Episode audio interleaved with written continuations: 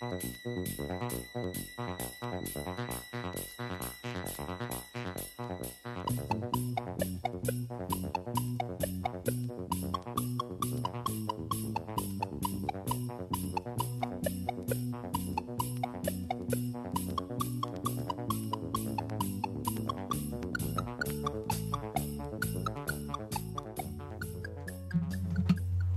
is this? This is Doug Jones. Who's this? Blaine Well, hello. How are you, Lane? You're calling me from the internet. I am calling from the internet. Where are you answering me from? Uh, meat space, the opposite of the internet.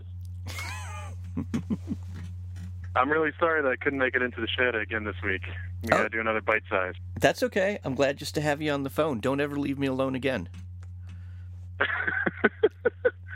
um, but I missed the shed terribly, and I've heard from some of our fans that um, people want to see pictures of the inside of the shed.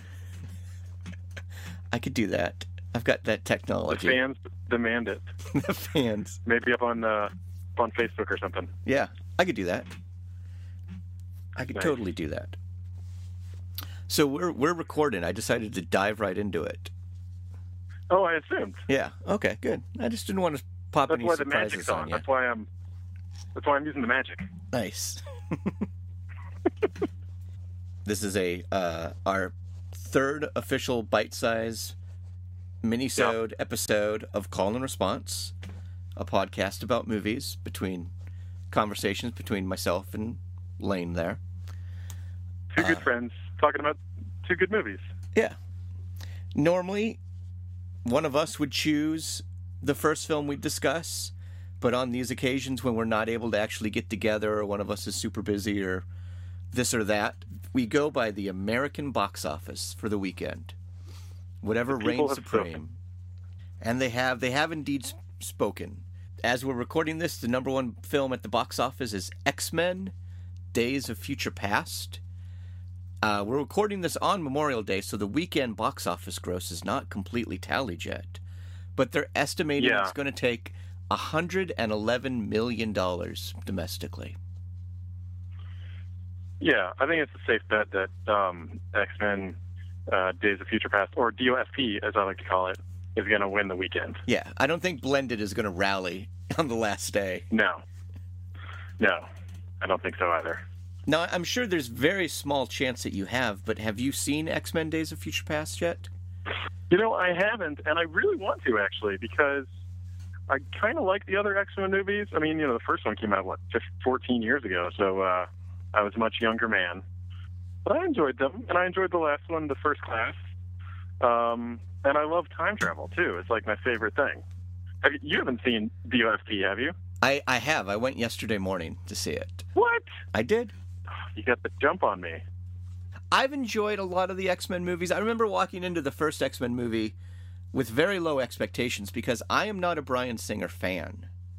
I do not Yeah. care for the usual suspects. You know, so I went in very, uh, you know, hoping for the best, but but expecting the worst. And I actually really enjoyed the first X Men movie, and even, and the second one, the sequel, I thought was really good. Things went a bit off the rails with X Men Three.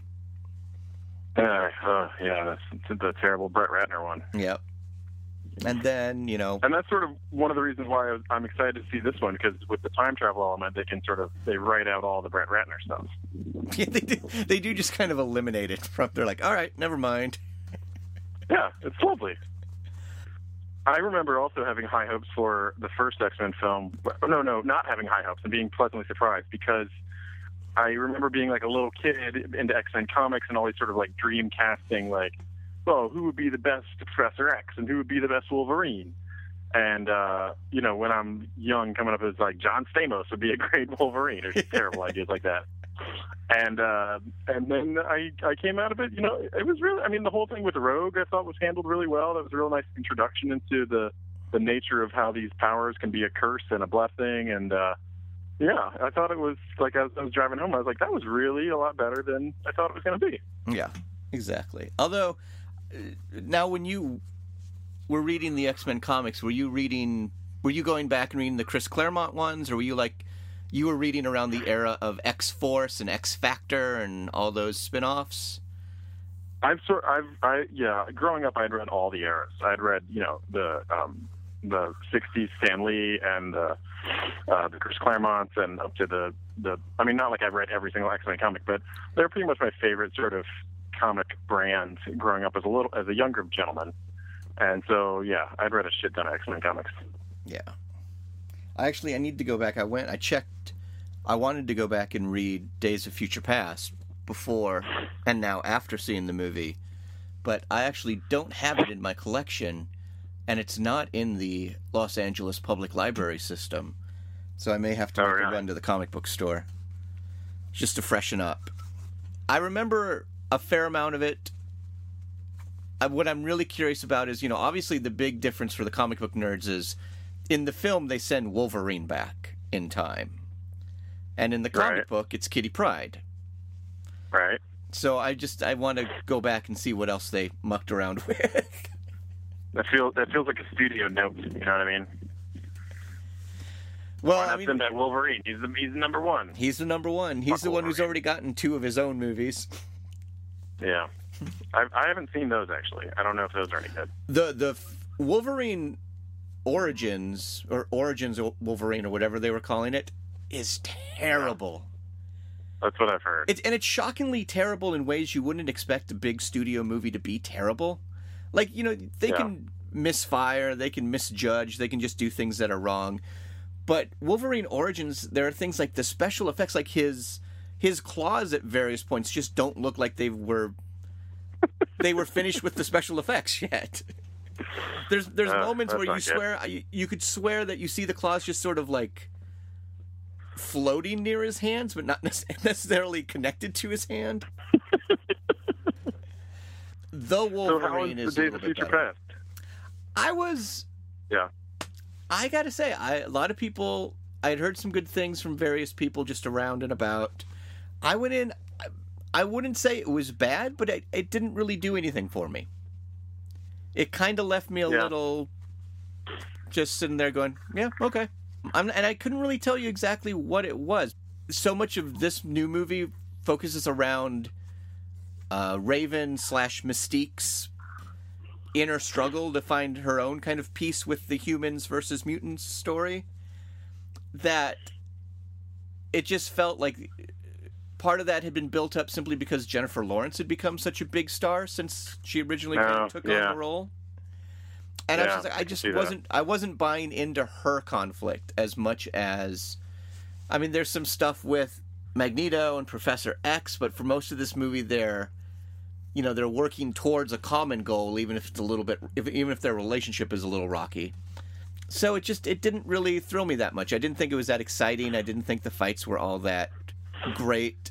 There's one really good sequence with uh, Quicksilver, who's just kind of popped Right. into the movie, almost as if they wanted, to, almost as if Fox just wanted to say, "Well, we own these characters too, even though you're going to see them again in another movie. We can do Quicksilver Right. as well."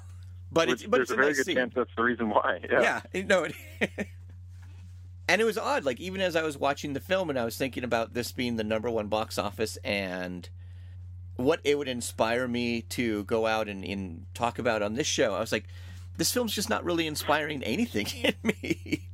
Yeah. That's I don't. I don't want to. I don't want to. want to see it, but I don't want to throw a wet blanket over your eventually seeing it.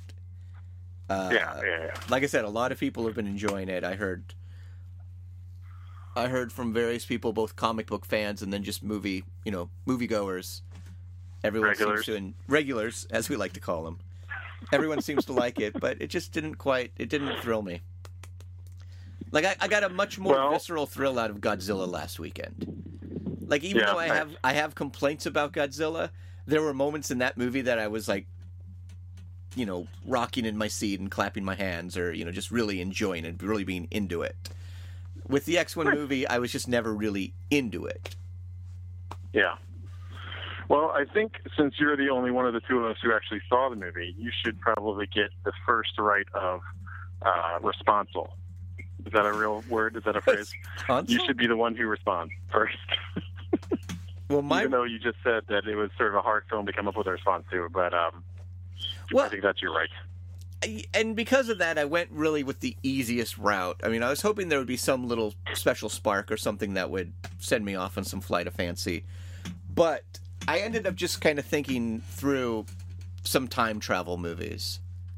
Okay. And because there, you know, that's a that's a big part of science fiction films. There's a lot of time travel movies and a lot of movies that I like a lot. Uh, the one I decided I'd actually bring up for conversation is I think a little bit lesser known, a little bit. You know, I was thinking, you know, Twelve Monkeys, sure.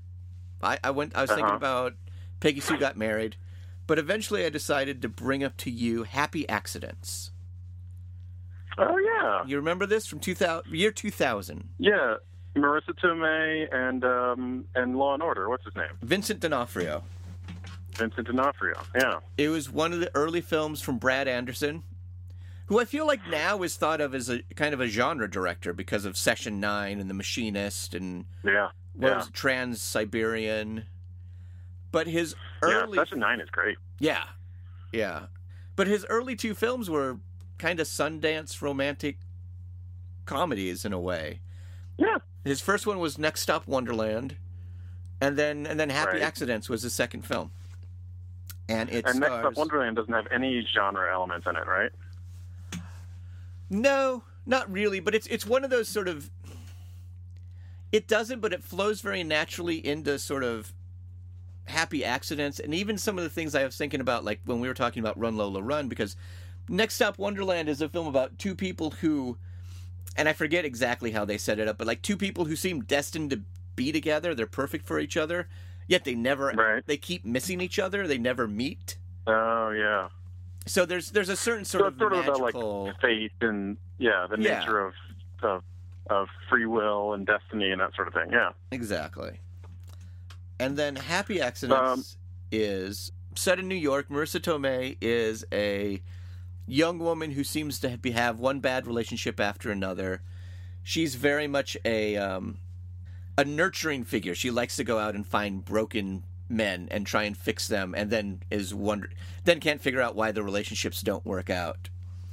And uh, one day, I think while she's at the park, she meets a Vincent D'Onofrio, who is a char- you know they're sitting on the same park bench. Vincent D'Onofrio is sketching in a sketchbook, and they strike up a conversation, and their relationship kind of builds from there. He seems They have a little. They have a meet meet cute. they have they have yes. He seems relatively normal from what her past relationships have been until the point where they've gotten pretty established as boyfriend girlfriend.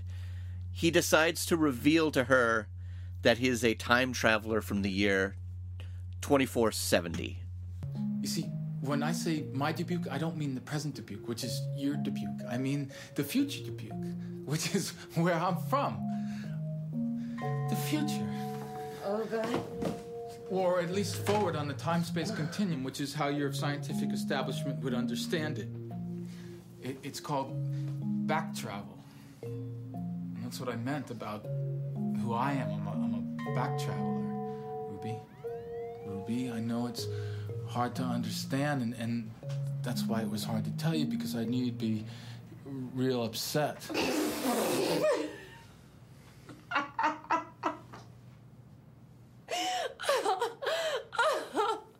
Well, I didn't think you'd laugh in my face. Oh, come on. You're from the future.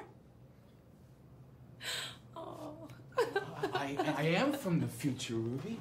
I'm from the year 2470. I was born on May 8, 2439, in Dubuque, Iowa, on the Atlantic coast. What? That's right, the Atlantic coast. It moved in a little bit after the ice caps melted in 2330. Then, I think after talking to her mom, maybe, she decides, well, look, if he thinks he's a time traveler, that's just one bad characteristic, but he's got all these other good things going for him, so maybe we can make this work out. So she sort of plays along, and you know, he tells her various stories about the world of the future, where I think most people are clones. Religion is gone, has been pretty much looked at as a quaint custom of the past. Uh, his Yeah. his parents are somewhat seen as Luddites because they still reproduce physically as opposed to clone Ali. Uh huh. And she just says, "Okay, this is all fine. That's a cute story about the future, but could you just could you wash the dishes, please?" Eventually, it gets in a little bit deeper. She starts to think that there's he's got more secrets besides his supposed time travel. Uh, she becomes convinced that he's having there's this another woman in his life in some way or another.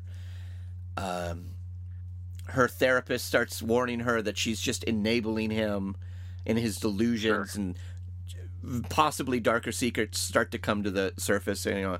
I can't really i don't really want to talk too much more about what happens because then you start getting into the hardcore spoilers. And since this isn't a full-fledged call and response episode i'm willing to kind of Yeah. dance around some spoilers for happy I think accidents I think that's a good call because 'Cause- it's a good movie, and I feel like people should seek it out. Um, did he write it too, Anderson? I think so i think he did Putting you on the spot here. And I like this movie too because Uh. it's it harkens back. I mean, Vincent D'Onofrio in the first fifteen years or so of his career, I, I really liked him. I still really like him when I see him, but that Law and Order show that he's on is not very good, and I can't really watch it very much. Yeah, and in fact, I don't even know if it's still like in production. But Oh, you I don't they think rerun so. those things forever. So. I, I think it's I Yeah. think it's been canceled, but it's you know forever on. I know he had a real interesting indie sort of beginning to his career, and then he just kind of petered out in the TV. I don't know. Maybe he'll have a maybe he'll be rediscovered by some talented director. Yeah, I mean he's really good. Well, that's that's interesting choice that you had for your response there. Um, I like how you said that you went with sort of the most obvious, easiest response that you could possible, right? Yeah. Because I mean, I, I feel like the easiest response would be to just say something like one of the other X Men movies. Just like uh, my response is uh, X Men Two. It's it'd be a good double feature. Go watch them both. but uh, I actually had uh, similar thoughts for my response because I hadn't seen the movie, but I sort of, you know, I read the, the synopsis and stuff, and, and I pretty much know what happens. I was thinking time travel as well, and uh, what I think is the greatest time travel movie, I'll just go ahead and call it the greatest time travel movie ever made, is a um, somewhat recent film by an indie filmmaker named Shane Carruth, and it's a film called Primer. Have you seen this film? You know, it's it's interesting. I have not seen this film since it originally came out, back in whenever oh, really? that was. And I have to Um, admit, seen, I, I did not care for it all that much back then. really? Yeah. But I have, like I said, I haven't Well- seen it since then. So I've always, it's one that I've been meaning to go back and check out. Well, we you know we don't disagree often, but I think uh, our relationship will survive. But uh, for those of you who don't know about this movie, it's a movie that premiered at the Sundance Film Festival, won the Grand Jury Prize there that year. Ultra low budget filmmaking. The filmmaker said he made it for about the price of a of a used car, so just you know a handful of thousands of dollars. Um, he also stars, edits, does the score, um, pretty much everything on the movie himself. Shane Carruth does, and it's a story of two young engineers who are sort of tinkering about in their garage and sort of accidentally stumble upon uh, a way to travel in time and begin to experiment with it. Well, we need a box big enough for a person to fit into, right? As far as turning it on, you Actually, have to... when I was testing the box, it turns out that over half the rings are redundant. The inner ring's strong enough on its own, so it actually makes the plate smaller. No. And there, there's a lot more that's unnecessary. Look, what we can do is take a lot of these small plates and surround a container with a web in them. How small? Well, I mean, it should be accumulative, so a lot of mini fields equal one big one, right? Yeah, I mean, yeah, some series, that makes sense. What I was gonna say, though, is we need to find some place where we can put it and turn it on, and it won't be disturbed. I mean, some place just lock it in the closet. No, safer than a closet. Someplace where someone's not gonna go poking around and messing with it. And climate control. Yeah, yeah. So whatever, we'll find some place. But I mean, so if we go your route with what? A bunch of mini fields? That's a lot of work. I mean, we'd have to... I mean, how many days is that? Abe, you know what we could use? You know what we could use? Look, I, I know, I know we've seen a lot of crazy things lately, okay? And I know you're still trying to put it all together in a way that makes Oh, sense. you got it. No, no, I don't. Look, I just want you to understand that what's next is not a prank, okay? I wouldn't do that to you, and, and I'm not doing that to you. So when you see this, Bring one with you can't yell or, or make any noise or run anywhere, okay? I know, I know you probably feel like you're being tricked or made fun of, but you're not, okay? I promise you, you're not. Okay? And things quickly spiral out of control. I, I think the reason why I like it so much is that it got such a, I mean, not realistic, but sort of uh, thoughtful approach to what time travel stories would be shaped like. Like, there's a scene where they are explaining the sort of protocol for how they're going to travel back in time, and what and one of the steps is, okay, then we turn the machine on, and then we leave the premises and go home. And the guy he's explaining to is like, wait a minute, why do we leave and go home? And he's like, well, because the future us is about to emerge from there, and we don't want to be around when our other selves are there. You know, we'll have um, the story gets infinitely complex, and uh, people travel back in time over and over, sort of overlapping their own timelines and storylines, and it becomes a little sort of difficult to unravel at the end. But I think even if you don't, even if the audience isn't necessarily able to uh, follow exactly everything that's going on in the story, it's still very enjoyable. I think it's still got great performances and great uh, twists and turns and sort of fun little uh, scenes and moments. And uh, Doug, I, I, I recommend you check it out again. It's it's kind of hard to find because it, the release was a little bit botched by the guys who picked it up out of Sundance, um, and as a result, Shane Carruth has self-distributed his second film, Upstream Color, uh, which also I recommend, but doesn't involve time travel. But uh, but yeah, It involves lots of other crazy things. I'm sorry, was that? Uh, Upstream Color involves lots of other crazy things that will still twist your mind and Yeah. not. Science fictional type things. But you know, like I, I feel like my favorite science fiction subgenre is time travel, just in general, because when you think about it, like all art is a form of time travel. You know, you're trying to uh, go back into the mind of the author or the creator, or that you have an artist who's trying to project himself into the future audience that he might one day influence or be appreciated by. So that's why I really like time travel stories any potential filmmakers out there listening to this podcast who want to get my attention, make a story about time travel. But make it really, really good. You got to think it through. You got to Oh, think a lot of Uh, things I think through. that's about all the time I have for today, actually, guys. I got to go. All right. Do you want to? You have a response. You have a call film for next episode, all ready set to go, right? I'll give the audience the uh, the tip. It's um, Jim Jarmusch's Down by Law from 1980 something, 83, something like that. Hang on. Does it say on the DVD? I've already been to the video store. I'm cracking open the DVD right here. 86 is the copyright on the DVD. I was close. I was close. 1986. Available on Criterion. But not if you go to Um, Videotheque, because I have that copy. Do you have your response picked out yet? Uh, I don't yet. I have to. I'm gonna. I've seen the film. I want to watch it again, but I, I haven't really thought through what I'm going to respond with. So, stay tuned. All right. All right. I can't wait. Well, thanks for Thanks for calling, calling, buddy. Yeah. Thanks for listening, And everybody. Thanks, America, for watching X Men. We will be back next week with a full fledged episode of Call and Response. Talk to you later. See you then. Bye.